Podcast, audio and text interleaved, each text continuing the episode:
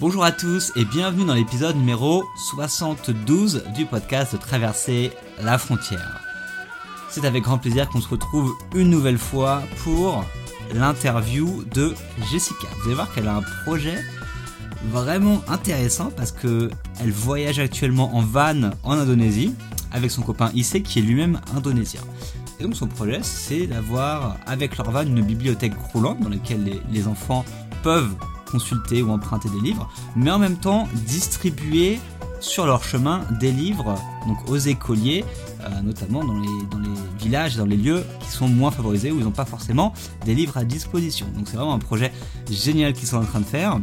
Et dans l'interview, Jessica va nous parler bah, d'où lui est venue cette idée de faire ce projet-là, comment elle a fait pour acheter son van en Indonésie, qui est en fait beaucoup moins cher qu'on pourrait l'acheter en France ou en Europe, comment se déroule un petit peu son voyage, euh, parce que le van c'est sympa, mais c'est aussi pas mal de galères. Elle nous explique aussi comment ça se passe avec les enfants sur le chemin. Et on discutera pas mal des différences culturelles qu'il existe entre la France et l'Indonésie. Et Jessica nous dira pourquoi elle a dû se convertir à l'islam pour pouvoir rester et voyager avec son copain sur place. Vous allez voir, c'est super intéressant. Allô Jessica? Oui, bonjour Mickaël. Salut, ça va? Bien et toi? Impeccable. Bon alors, apparemment, tu es quelque part perdu sur l'île de Java en Indonésie. C'est exact ou pas? C'est bien ça, tu as bien compris.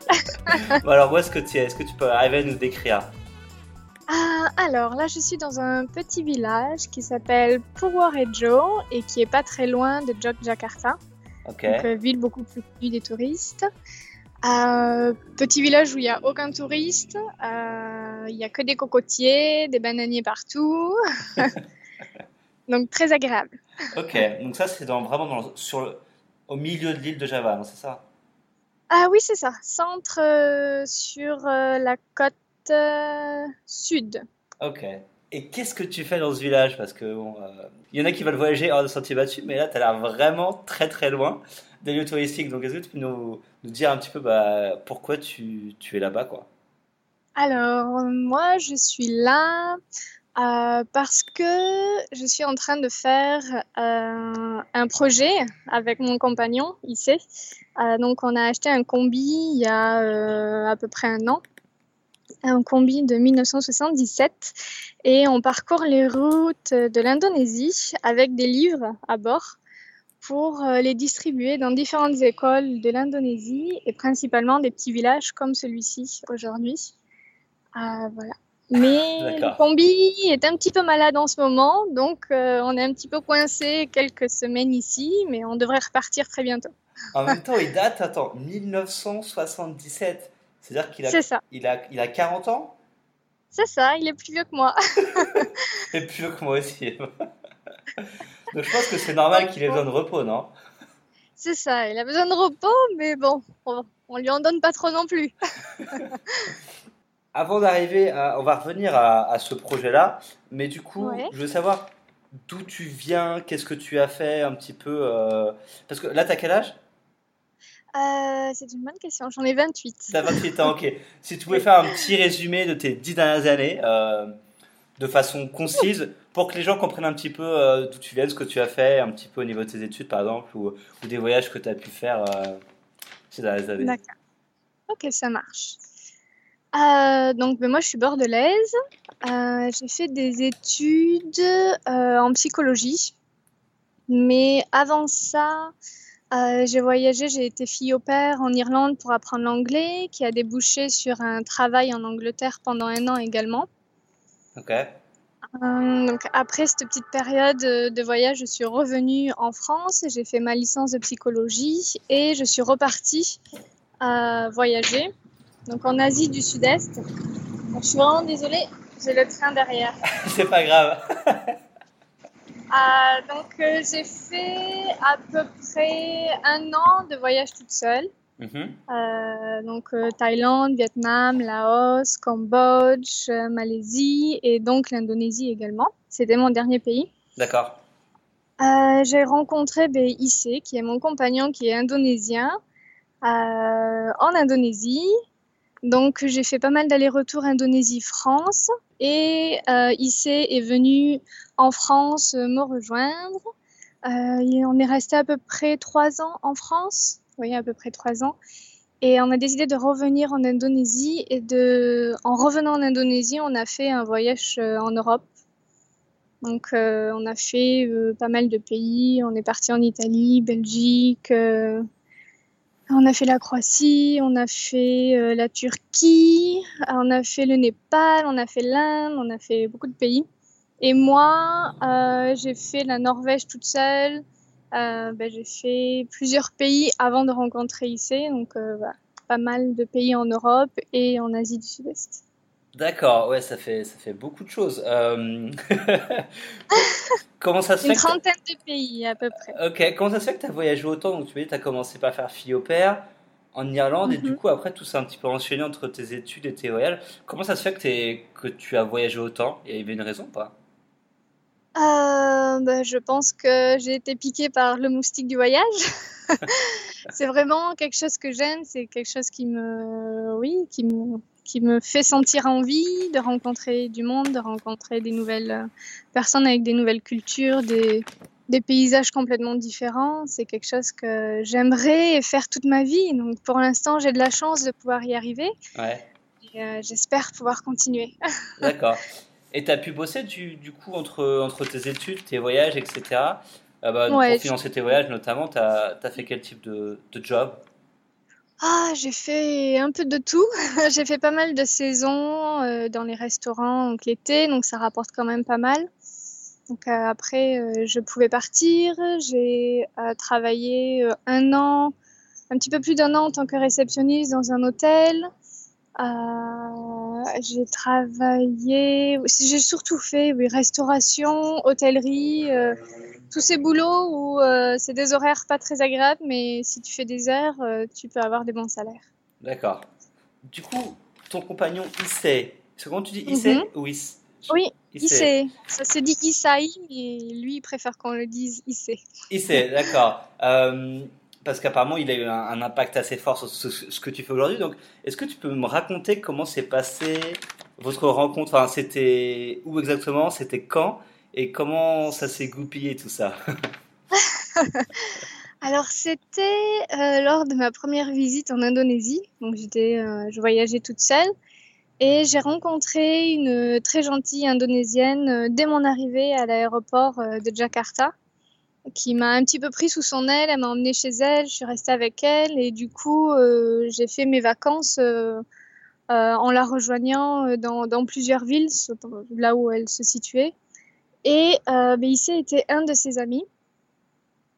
D'accord. Euh, et donc, euh, j'ai rencontré Issei grâce à elle. Issei parle très bien anglais, donc aussi ça a été facile d'avoir un contact. Mhm. Euh, et voilà, on s'est rencontrés dans la ville de Jogjakarta, mais là on n'est pas très loin. Ouais. et il y a à peu près, ça va faire 4 ans de ça. D'accord. Ouais, ça va faire 4 ans de ça, donc ça commence à faire un petit peu. Et puis, euh, ben moi, on s'est rencontrés. Alors, au début, c'était juste euh, deux mois. Après, moi, je suis rentrée en France parce que mon visa euh, n'était plus valable. Et puis, je suis revenue en Indonésie, bah, pour lui, puis aussi pour l'Indonésie, pendant six mois. Et là, notre relation déjà était un peu plus grande. On se connaissait, on vivait ensemble en Indonésie et on a pris la décision de revenir en France tous les deux. D'accord. Pour travailler principalement ou pour étudier pour lui, non? Je sais plus. Lui étudiait, ouais. Lui étudiait. Il a fait son master euh, de management international en France et moi, euh, je travaillais. D'accord, ok. Et à partir de là, depuis la France, vous êtes dit, dit quoi là? Parce que entre la France et l'Indonésie, du coup, il y a eu cette, création de projet dont tu as évoqué. Il, s'est passé quoi exactement? Enfin, Tu peux nous expliquer la genèse de ce projet, comment ça s'est déroulé? Alors en fait, euh, au début, notre, notre projet, c'était juste de voyager. Si c'est, euh, bah, il avait un, un visa euh, pour aller dans l'Europe, donc c'était vraiment le moment pour lui de l'utiliser s'il voulait voyager un petit peu. Mmh qu'il avait encore un peu de temps, donc du coup, on s'est dit on va faire un petit voyage en Europe avant de rentrer en Indonésie. Ça, ça faisait un petit moment qu'il n'était pas rentré en Indonésie, donc Euh, puis bon, on avait vraiment envie de revenir sur l'Indonésie. Mhm. donc on a fait ça pendant plusieurs mois et une fois vers la fin, du voyage après la Turquie. Donc, quand on était au Népal, on s'est rendu compte qu'on était vraiment heureux de ce qu'on faisait, mais qu'on avait envie de quelque chose de plus, qu'il nous manquait un petit quelque chose. Et donc, il s'est évoqué euh, le fait de faire, euh, d'avoir un impact sur les gens que, que l'on rencontre, non pas seulement eux, mais nous aussi, et comment. Du coup, on a commencé à réfléchir, à, ben, lui par rapport à son pays, qu'est-ce que, comment on pourrait aider, un minimum. Et donc, euh, on a pensé, enfin, lui, il a surtout pensé à l'éducation. Moi, qui ai beaucoup, et, qui ai beaucoup étudié la psychologie sur les enfants, donc c'est vraiment un domaine que j'apprécie, être au contact des enfants. Donc, on a combiné un petit peu tout ça. Et puis, on en est arrivé au projet euh, d'acheter euh, un combi, d'acheter des livres et de voyager sur l'Indonésie en ouvrant notre bibliothèque roulante et en donnant des livres à plusieurs écoles indonésiennes. D'accord. Voilà, en gros. Non, mais c'est bien. Je peux faire rapide. non, mais c'est une idée géniale, je trouve. Enfin, il n'y a rien de mieux que d'éduquer les enfants et les adolescents euh, avec les bouquins. Je pense que c'est si ce n'est peut-être la meilleure manière de le faire. Oui, et ils nous apprennent euh, aussi beaucoup. ça va dans les deux sens. et, mais du coup, au niveau pratique, comment ça s'est organisé? Parce que vous avez acheté votre combi du coup en Indonésie, combien ça a coûté? Ça n'a pas été si simple. Hein. Ouais. Malgré que soit indonésien, c'est un petit peu compliqué parce que on se rend vite compte que euh, les Indonésiens peuvent vite prendre profit sur les personnes. Donc en fait, euh, on, voulait déjà, on avait une idée de vouloir acheter un véhicule où on pouvait dormir à l'intérieur, vivre à l'intérieur. Mhm. Donc on s'est un petit peu renseigné sur internet, voir les prix, qu'est-ce qui était pas trop cher, voilà, qu'est-ce qui était dans notre budget. Et en fait, on s'est rendu compte que les combis étaient dans notre budget. Donc on s'est dit, mais pourquoi pas? Autant en profiter. Et, et avoir euh, ce petit plus que le Volkswagen Combi peut nous, nous apporter. Ouais. Euh, et en plus, ici, avait un ami qui a un oncle qui a un garage qui s'occupe euh, de voitures classiques Volkswagen. Donc, euh, super, on rentre en Indonésie, on arrive sur une ville qui s'appelle Bandung, où justement, ben, il y a cet oncle qui, qui vit. Et donc, on le rencontre, euh, il est OK pour nous aider, on lui dit notre budget, et, euh, lui, il avait déjà plein de contacts. Et euh, l'achat du combi a été assez rapide parce qu'en Indonésie, c'est un marché qui, qui, est en expansion et on peut trouver des combis très facilement. D'accord. Donc, le combi a été acheté vraiment très rapidement, mais après, le processus pour le remettre le mettre correctement pour qu'on puisse prendre la route, donc euh, mais l'aménager à l'intérieur, mais aussi niveau mécanique et tout.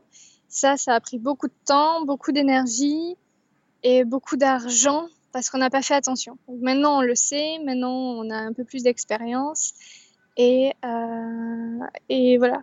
Juste, il faut faire attention avec euh, les garages en Indonésie.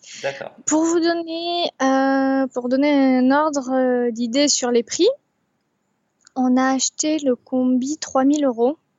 Ah, donc c'est vraiment une bouchée de pain par rapport à ce qui est vendu en France, même en Europe, j'imagine. 3000 euros pour l'aménager, ça nous a pas coûté très cher, mais euh, enfin la base ça devait pas nous coûter très cher, mais la personne qui l'a aménagé, euh, voilà, n'a pas été très réglo avec nous. Donc, euh, mais ça vaut à peu près, si vous voulez emménager un combi en Indonésie, on va dire qu'avec 500 euh, euros, c'est largement faisable. D'accord, ok. Ce qui est raisonnable. Ce qui est largement raisonnable, oui, oui, oui.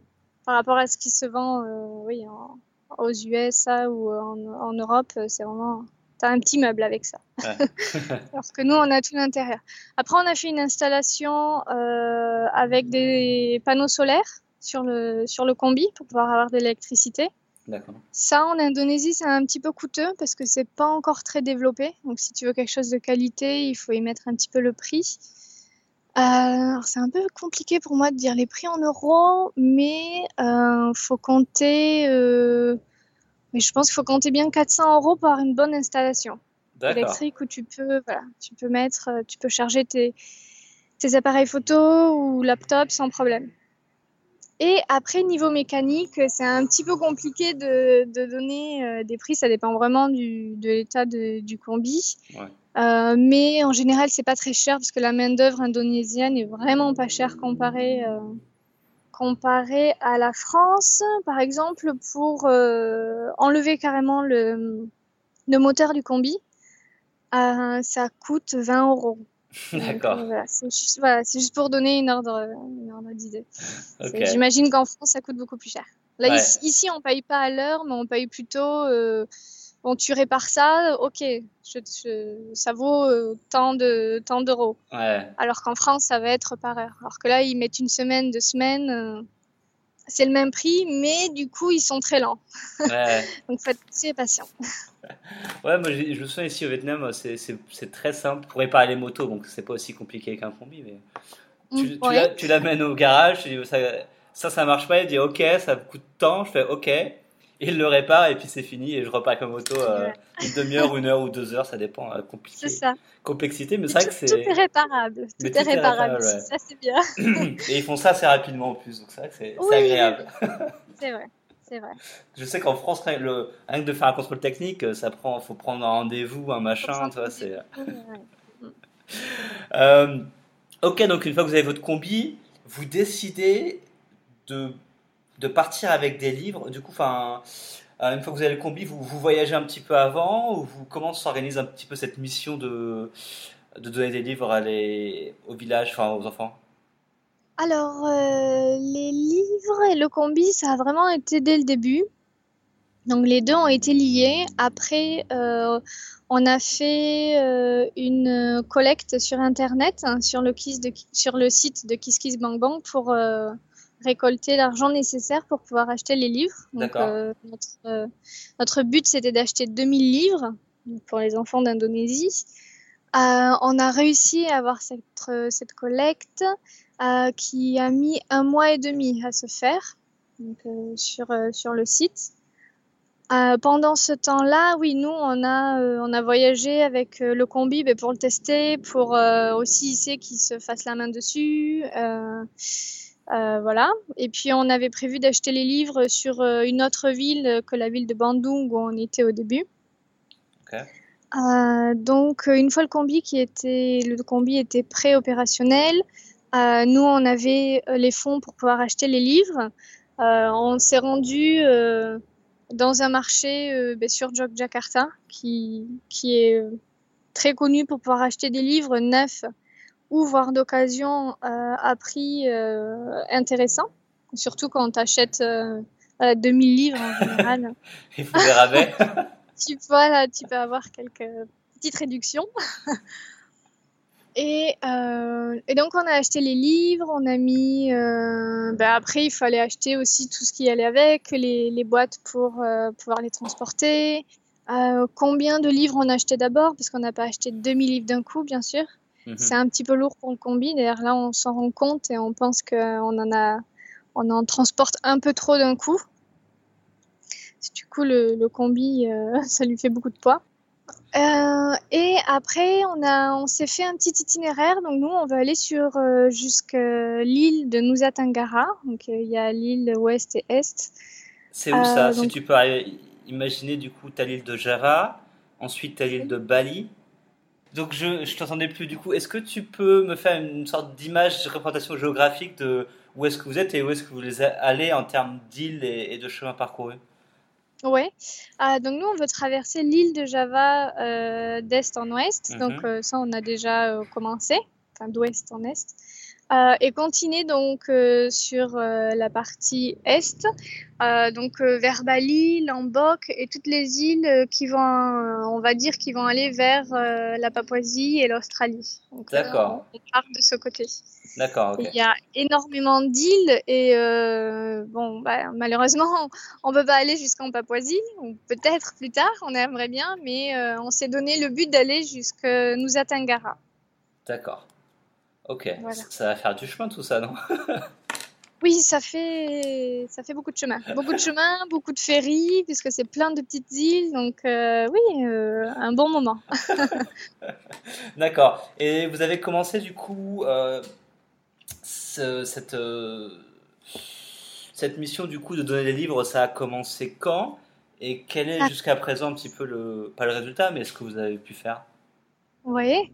Alors, ça a commencé février, à peu près. D'accord, donc il y a combien de mois? Parce que là, on tourne interview début septembre. Ouais, ça va faire euh, six mois. À peu près. Donc on a commencé au début, mais on n'a pas, on n'a pas, on n'a pas tout de suite euh, donné des livres. Mhm. On a commencé le, voyage, on va dire, et euh, vraiment distribuer les livres, ça va faire six mois. D'accord. ça va faire six mois qu'on est sur sur le projet. Alors, euh, ben, on a fait à peu près 20 différentes destinations.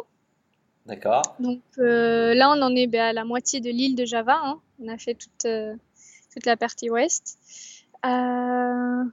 Et ben, nous, on essaye d'aller dans les petits villages. Donc c'est un peu dur. De... Du coup, on est assez lent parce qu'il y a plein de petits villages entre les grandes, les grandes villes. Euh, mais on a euh, ouvert la bibliothèque, euh, oui, plus, plus d'une trentaine de fois. D'accord. Jusqu'à présent, on a donné un petit peu plus de 230 livres dans des écoles différentes. Mhm. Euh, et c'est vrai que sur l'île de Java, on préfère ouvrir la bibliothèque et donner le maximum de nos livres sur les îles un peu plus lointaines et moins développées comme les îles de Nusa Tenggara. Euh, parce qu'ici, on se rend compte que malgré tout, il y a quand même euh, des grandes villes où les enfants peuvent aller sur des bibliothèques publiques qui existent. Alors que sur ces, ces, îles un peu plus lointaines, les bibliothèques n'existent pas du tout. D'accord. Voilà. Euh, mais on a énormément de, contacts. Euh, c'est d'ailleurs, on aimerait euh, continuer à avoir plus de sponsors pour avoir plus de fonds et acheter plus de livres, parce qu'on a eu tellement de contacts que on pourra pas malheureusement donner des livres partout. Ouais. Parce qu'on pourra toujours ouvrir la bibliothèque.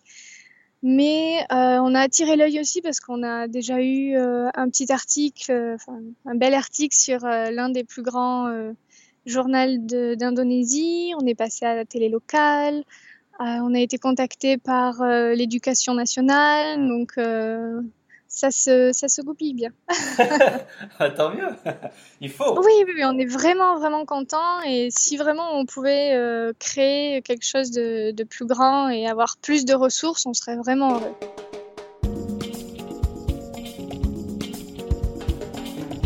Ici Mickaël, Désolé de vous couper dans l'interview avec Jessica, mais il y a un truc que je dois vous dire.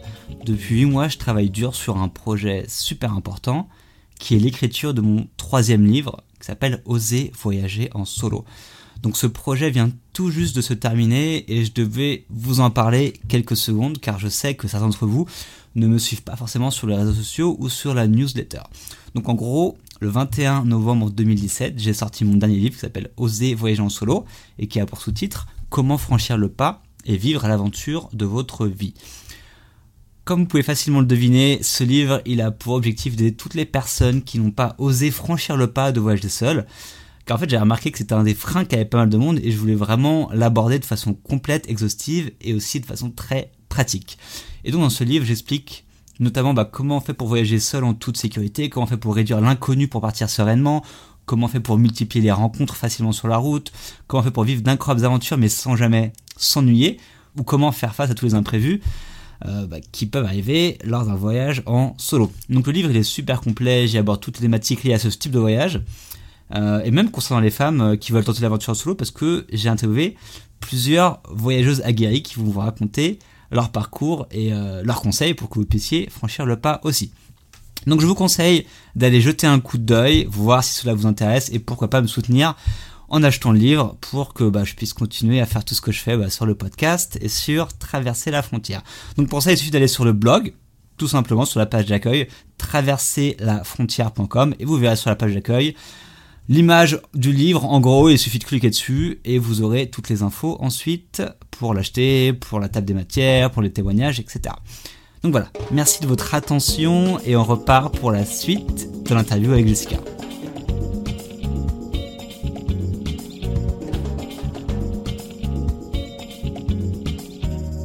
Et du coup, ça se passe comment euh, dans les écoles quand vous débarquez? Ils savent que vous débarquez avec votre van et vos livres ou vous, arrivez à l'improviste ou comment? Alors certains endroits, ils savent, ils nous attendent, ils nous ont contactés. Euh, des personnes ont vu euh, notre annonce sur Facebook et du coup, euh, on a contacté le chef du village, parce que ça marche beaucoup par chef de village. Donc, on a contacté le chef du village qui nous a dit OK, vous pouvez venir. Et donc là, on est attendu. Et des fois, pas du tout. sur notre route, on, voit, bah, on voit une école, on, on s'arrête. Euh, on leur demande, voilà. de toute façon, ils sont toujours très curieux de voir un combi euh, rouge avec une étrangère à l'intérieur, donc ça attire toujours l'attention. Et euh, ben, on leur propose, s'ils veulent, on peut ouvrir la bibliothèque. la plupart du temps, c'est avec un grand oui, on est bien accueillis. Ça arrive que parfois, on n'est pas forcément très bien accueillis, mais la plupart du temps, oui. D'accord. Et les enfants, comment ils réagissent par rapport à ça? Enfin, est-ce qu'ils lisent les livres? Enfin, Alors, euh, bah, il y en a, oui, ils sont vraiment, euh, vraiment dans les livres. Ils, sont, ils vont rester euh, deux heures sur un livre à le lire de, du début à la fin. On leur donne également la possibilité, si on reste deux ou trois jours sur le, village, de pouvoir emprunter les livres, les ramener chez eux. Et nous, avant qu'on parte, il faut qu'ils nous ramènent les livres. Donc voilà, ils peuvent garder les livres chez eux pendant un petit moment. Euh, donc il y en a beaucoup, la plupart. On est vraiment content, on est vraiment surpris. Euh, même là qu'on est un petit peu bloqué sur le village, on, est, on a quand même ouvert la bibliothèque qui est ouverte tous les jours pour les enfants. Et on se rend compte que les enfants viennent tous les jours. Ah tous les jours, ils viennent prendre un livre. Donc euh, ça nous fait plaisir parce que quand on est en itinérance, on voit pas le après. Alors que là, on se rend compte que on, on leur demande pas de revenir, on leur dit pas qu'on va faire une activité particulière, ils reviennent de même voir, euh, échanger les livres, ils en reprennent d'autres, échanger, ils en reprennent d'autres. Et là, on est vraiment content, on est vraiment. On se dit, bon, c'est que même quand on part, euh, je pense que les livres, euh, en tout cas, peut-être que, je sais pas si dans le village il y a 10 enfants, il y en aura au moins 3-4 qui viendront lire les livres régulièrement. Waouh, c'est cool! Ouais, ouais, ouais, non, on est vraiment content. Mais bien sûr, il y en a, c'est pas forcément leur truc, surtout les garçons, je dirais. Oh! Euh, et ils préfèrent prendre des photos euh, avec l'étrangère, avec la blanche. ah, donc il faut des selfies avec toi, du coup, c'est ça Voilà. bon, bah écoute, ils, ils, commencent à draguer très tôt, c'est comme ça. Hein, qu'est-ce que tu veux? Oui, ils aiment bien avoir une photo avec euh, une étrangère et puis après ils les mettent sur leur Facebook. Ouais, mais j'ai bien Parce que malgré que ce soit des petits villages, ils ont toujours des téléphones. Ouais, ouais, ils ont tous Facebook sur leur smartphone. J'étais en Indonésie il y a il y a trois ans, je crois. Et quand tu travailles à Java, dans les petits coins paumés, enfin, même pas, pas, pas, paumés, euh, ils veulent souvent prendre de photos avec toi. Donc euh, il faut s'habituer. C'est ça. Euh, ok, waouh, c'est cool. C'est cool que tu aies des belles réactions comme ça. Oui, vraiment. Et puis les, on est allé dans des. On, on, fait des villages, mais aussi on a fait des grandes villes. On a, on a pu accéder à à des quartiers un petit peu sensibles où parfois la prostitution est encore, euh, encore d'actualité. Donc les enfants sont délaissés, sont pas scolarisés et euh, on a pu euh, donner des livres dans, dans, un de ces quartiers. On a vraiment été contents parce que c'est pas évident de, de s'intégrer dans ce genre de quartier. Des fois, voilà, on pense qu'on va être bien accueilli, mais pas toujours. Quand on dit coucou, c'est moi, j'ai des livres, euh, des fois on va, voilà, on va, on va te regarder un petit peu de travers. Qu'est-ce qu'elle veut celle-ci euh, voilà, Qu'est-ce qu'elle veut regarder ou, bon. Donc euh, voilà, faut savoir, faut savoir s'adapter énormément.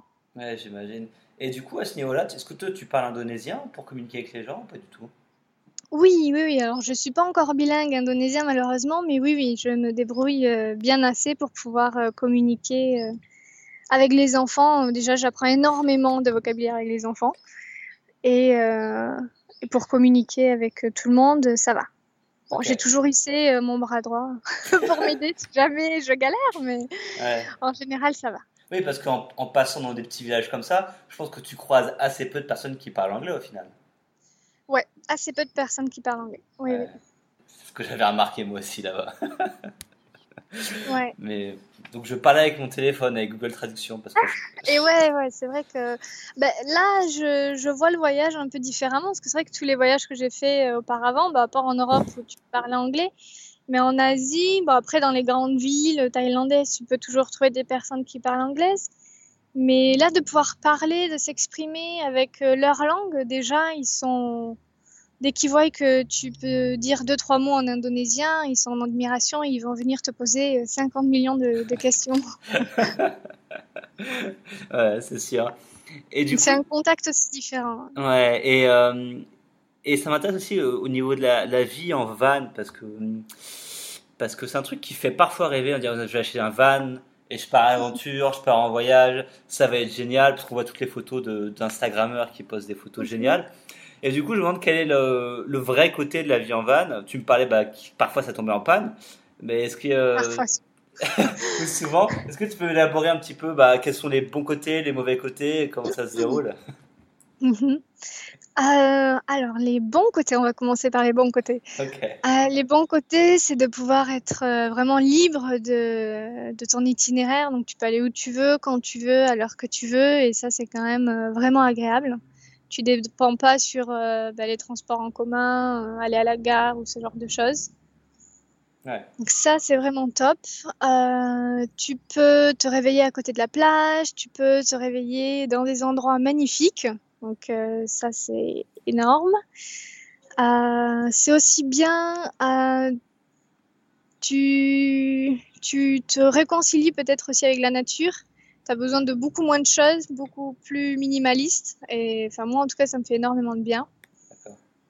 Donc euh, ça, c'est, je dirais, les bons côtés du côté ben, voyage avec euh, ton propre véhicule, ton van. Les mauvais côtés, je dirais que t'es pas toujours très bien accueilli. Ça peut être très compliqué de trouver un endroit, un endroit où te garer. Ouais, Donc ouais. euh, des fois, ça va être une station essence. Glamour. Voilà, c'est ça, station essence. Euh, si tu es dans une ville, bah, va falloir que tu te gares après que tout le monde soit couché, que tu te réveilles avant que tout le monde soit réveillé pour pas attirer l'œil, pour pas que pour pas forcément avoir des problèmes si tu es devant une maison et que les personnes n'ont pas forcément envie de voir euh, des personnes vivant dans leur combi euh, devant chez eux. Donc euh, voilà, faut être un petit peu incognito. euh, des fois, on manque un petit peu d'heures de sommeil. Ok. Donc euh, ça, c'est un petit peu, voilà, faut s'adapter, il faut, ça fait partie de la vie euh, en itinérance dans ton van, euh, c'est comme ça. C'est pas toujours que des belles plages. Ah, bah oui, il y a pas mal de pannes, surtout avec un vieux combi comme ça.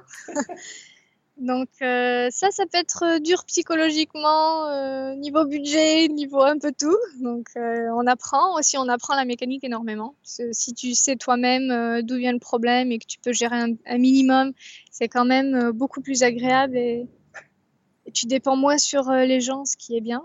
Donc ton copain est en train de devenir mécanicien, là, c'est ça que tu es en train de dire. hein Exactement, mais là il y est tous les jours. Euh, tous les tous les éléments du moteur, je les connais. Vous allez pouvoir vous reconvertir, c'est bien ça, dis donc. Exactement, peut-être qu'après on ouvrira un garage. Et ben voilà. Mais on apprend énormément des, des choses qu'on pensait peut-être pas un jour savoir, et ben voilà, on le sait et c'est toujours agréable. Non, mais j'imagine, j'imagine, c'est cool. Et du coup, comment, comme là maintenant, je pense que tu as une bonne, euh, tu dois avoir une, très bonne compréhension de la culture indonésienne et de la façon dont vivent les gens, euh, vu que ça fait un petit moment que tu, vis là-bas, que tu y retournes. Qu'est-ce que tu, comment tu comparais, pas forcément comparer, mais qu'est-ce, quels sont les points particuliers de la culture indonésienne? Par rapport à la France ou pas par la France, des trucs qui, te semblent vraiment importants euh, et différents? Et différent. Alors je dirais numéro un, c'est que les personnes euh, sont très unies au sein de la même famille. Euh, donc euh, c'est encore euh, très présent d'avoir une maison et la grand-mère, la mère, la fille, la petite fille vivent dans la même maison. Ouais. La tante, voilà. Donc ça c'est vraiment... alors que chez nous, c'est non. hein.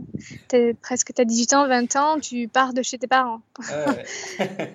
Voilà. Alors qu'ici, non, vraiment, tout le monde vit ensemble. Ben, souvent, donc, ils ont une maison, peut-être familiale, une grande maison. Tout le monde vit ici. Et euh, tu laisses pas euh, ta mère dans une maison de retraite quand elle est trop vieille. Ou voilà. Non, là, c'est vraiment, tu prends soin de tes parents ju- jusqu'au bout. Hmm. Tes parents ont pris soin de toi et donc euh, c'est à ton tour de le faire. Et d'ailleurs, les parents prennent soin des enfants euh, sans limite. Si les enfants ont besoin d'argent, même quand ils ont 40 ans, 50 ans ou, ou autres, les parents, s'ils peuvent, ils seront toujours là et ils seront là pour aider. Mhm. Donc vraiment très unis à ce niveau-là, donc dans la culture.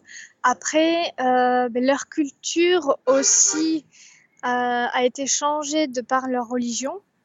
Donc euh, la religion euh, en Indonésie, celle qui est la plus pratiquée, c'est l'islam. Mhm. Donc d'ailleurs, c'est le plus grand pays du monde euh, islamique, c'est Mhm. l'Indonésie. Après, c'est. Alors, après, bon, je ne suis pas allée en Arabie Saoudite ou autre, mais euh, la religion est quand même vécue et pratiquée différemment ici.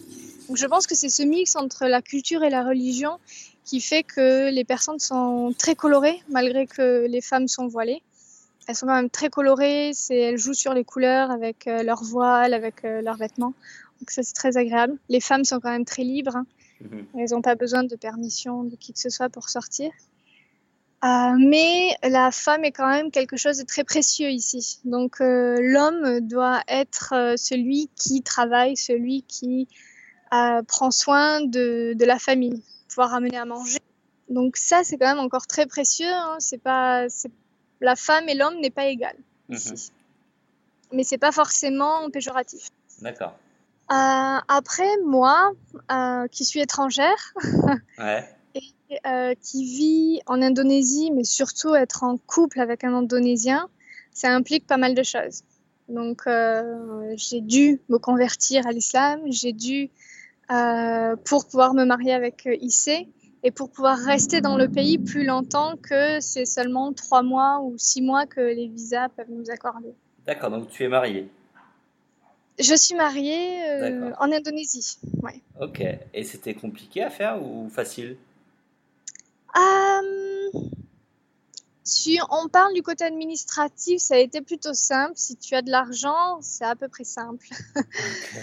Euh, en Indonésie, tu peux à peu près acheter un peu tout si tu as de l'argent. Ouais.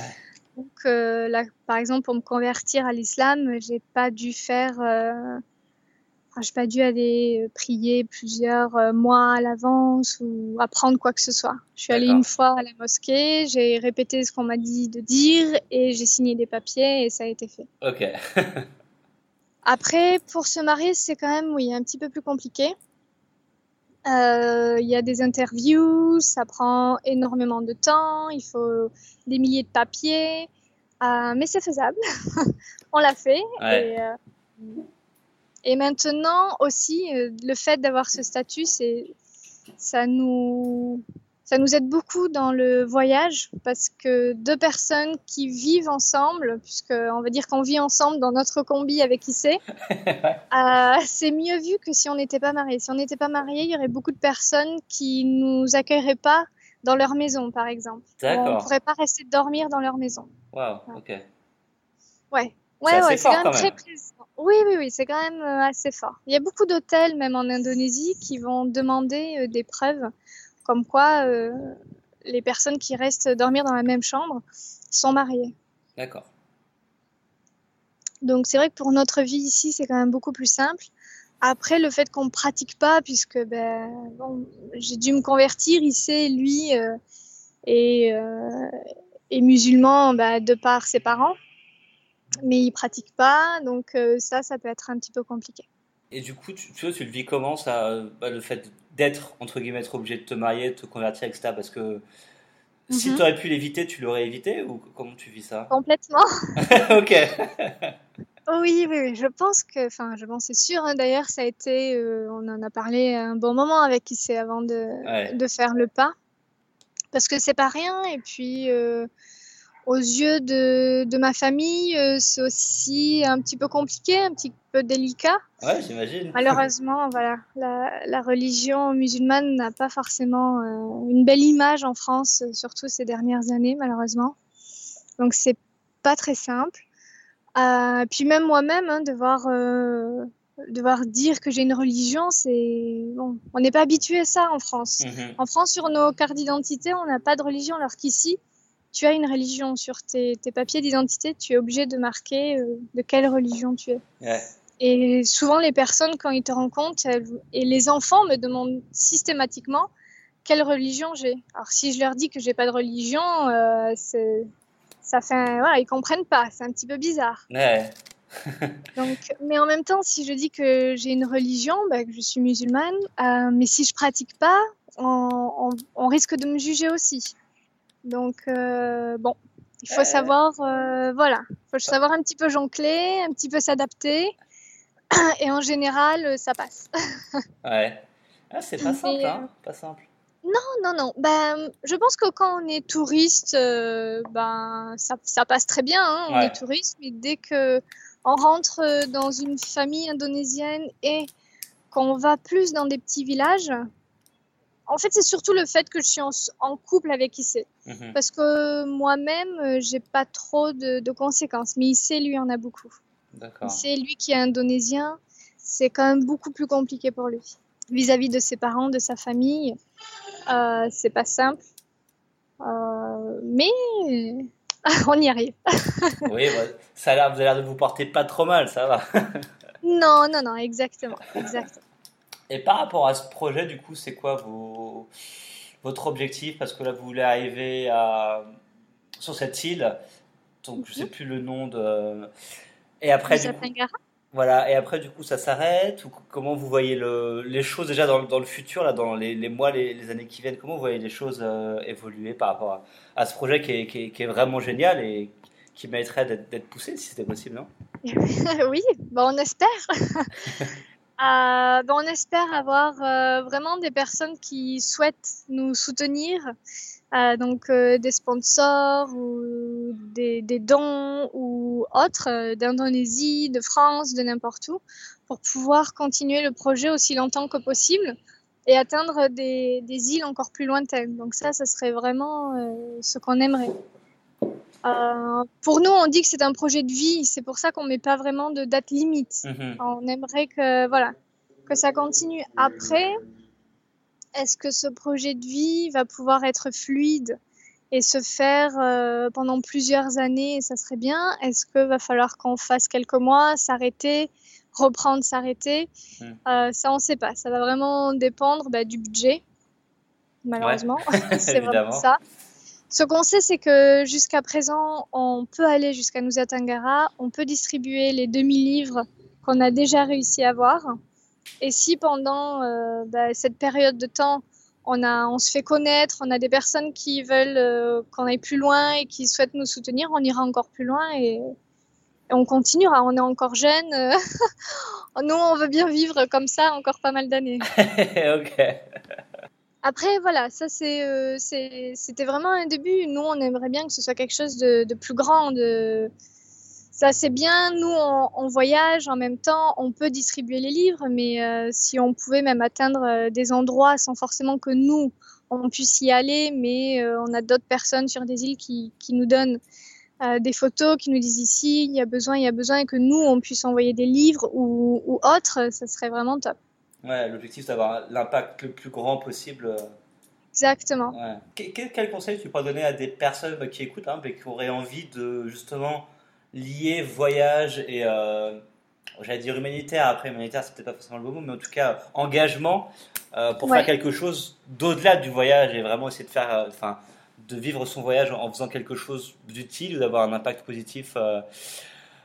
Euh. Quel conseil tu pourrais donner pour euh, une personne qui sait pas forcément quoi faire, mais qui aimerait faire quelque chose en gros? Mhm. bah, je dirais en tout cas, super idée. ne lâche pas ton idée. Il faut vraiment, faut vraiment continuer parce que le plus dur, c'est oui, justement de trouver l'idée et de la, de la mettre à profit.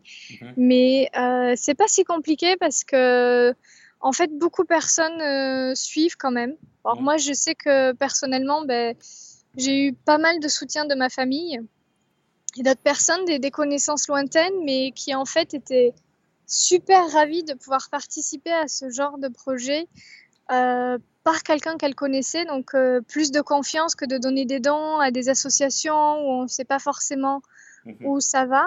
Donc n'hésite pas à en parler tout autour de toi et voir les personnes qui sont intéressées pour pouvoir t'aider. Ça, c'est vraiment un plus. Et quelle que soit l'idée, fais-la, euh, je dirais, par toi-même. Va pas forcément euh, rejoindre quelque chose qui existe, parce que, surtout si c'est sur des pays euh, d'Asie, il y a beaucoup de faux orphelinats, par exemple. Je sais qu'il y a mhm. beaucoup de, de, personnes qui veulent aider dans des orphelinats. Et c'est devenu euh, une attraction touristique et des personnes se font de, de l'argent dessus. Donc, euh, si tu peux le faire juste entre toi et tes amis et sans forcément euh, avoir à faire appel à d'autres organismes qui existent déjà, fais-le. Mhm. Même si c'est un petit truc, fais-le. Si tu veux apporter deux, trois panneaux solaires dans un village, juste fais-le. C'est top.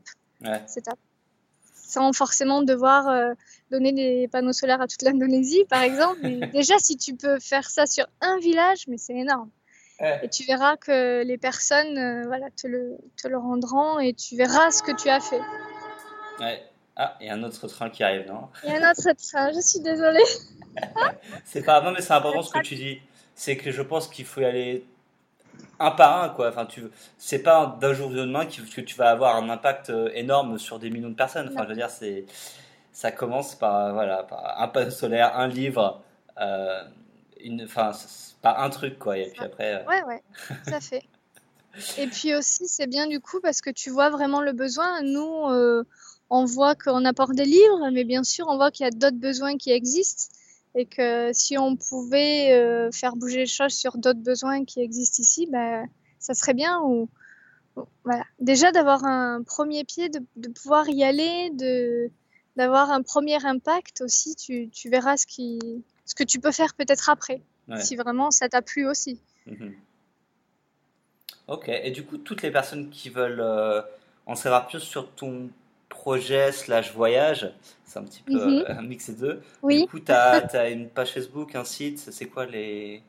Comment ils peuvent oui. retrouver on a une page Facebook, un site internet, aussi Instagram, euh, sous le nom de Matahara, matahara.com. Donc ça, c'est notre site internet.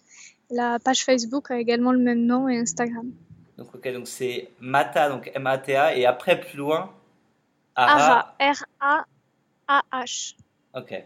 A-R-A-H. Ok. je mettrai les liens dans, dans le dans l'article de l'épisode, dans tous les cas. Euh, et puis avant de se quitter, est-ce que tu aurais un mot de la fin, quelque chose que tu veux ajouter, que, que on n'aurait pas abordé, ou quelque chose que tu veux faire partager euh, C'est le moment. c'est le moment, d'accord. Ben, j'imagine que les personnes qui, qui nous écoutent, c'est des personnes qui ont envie de voyager.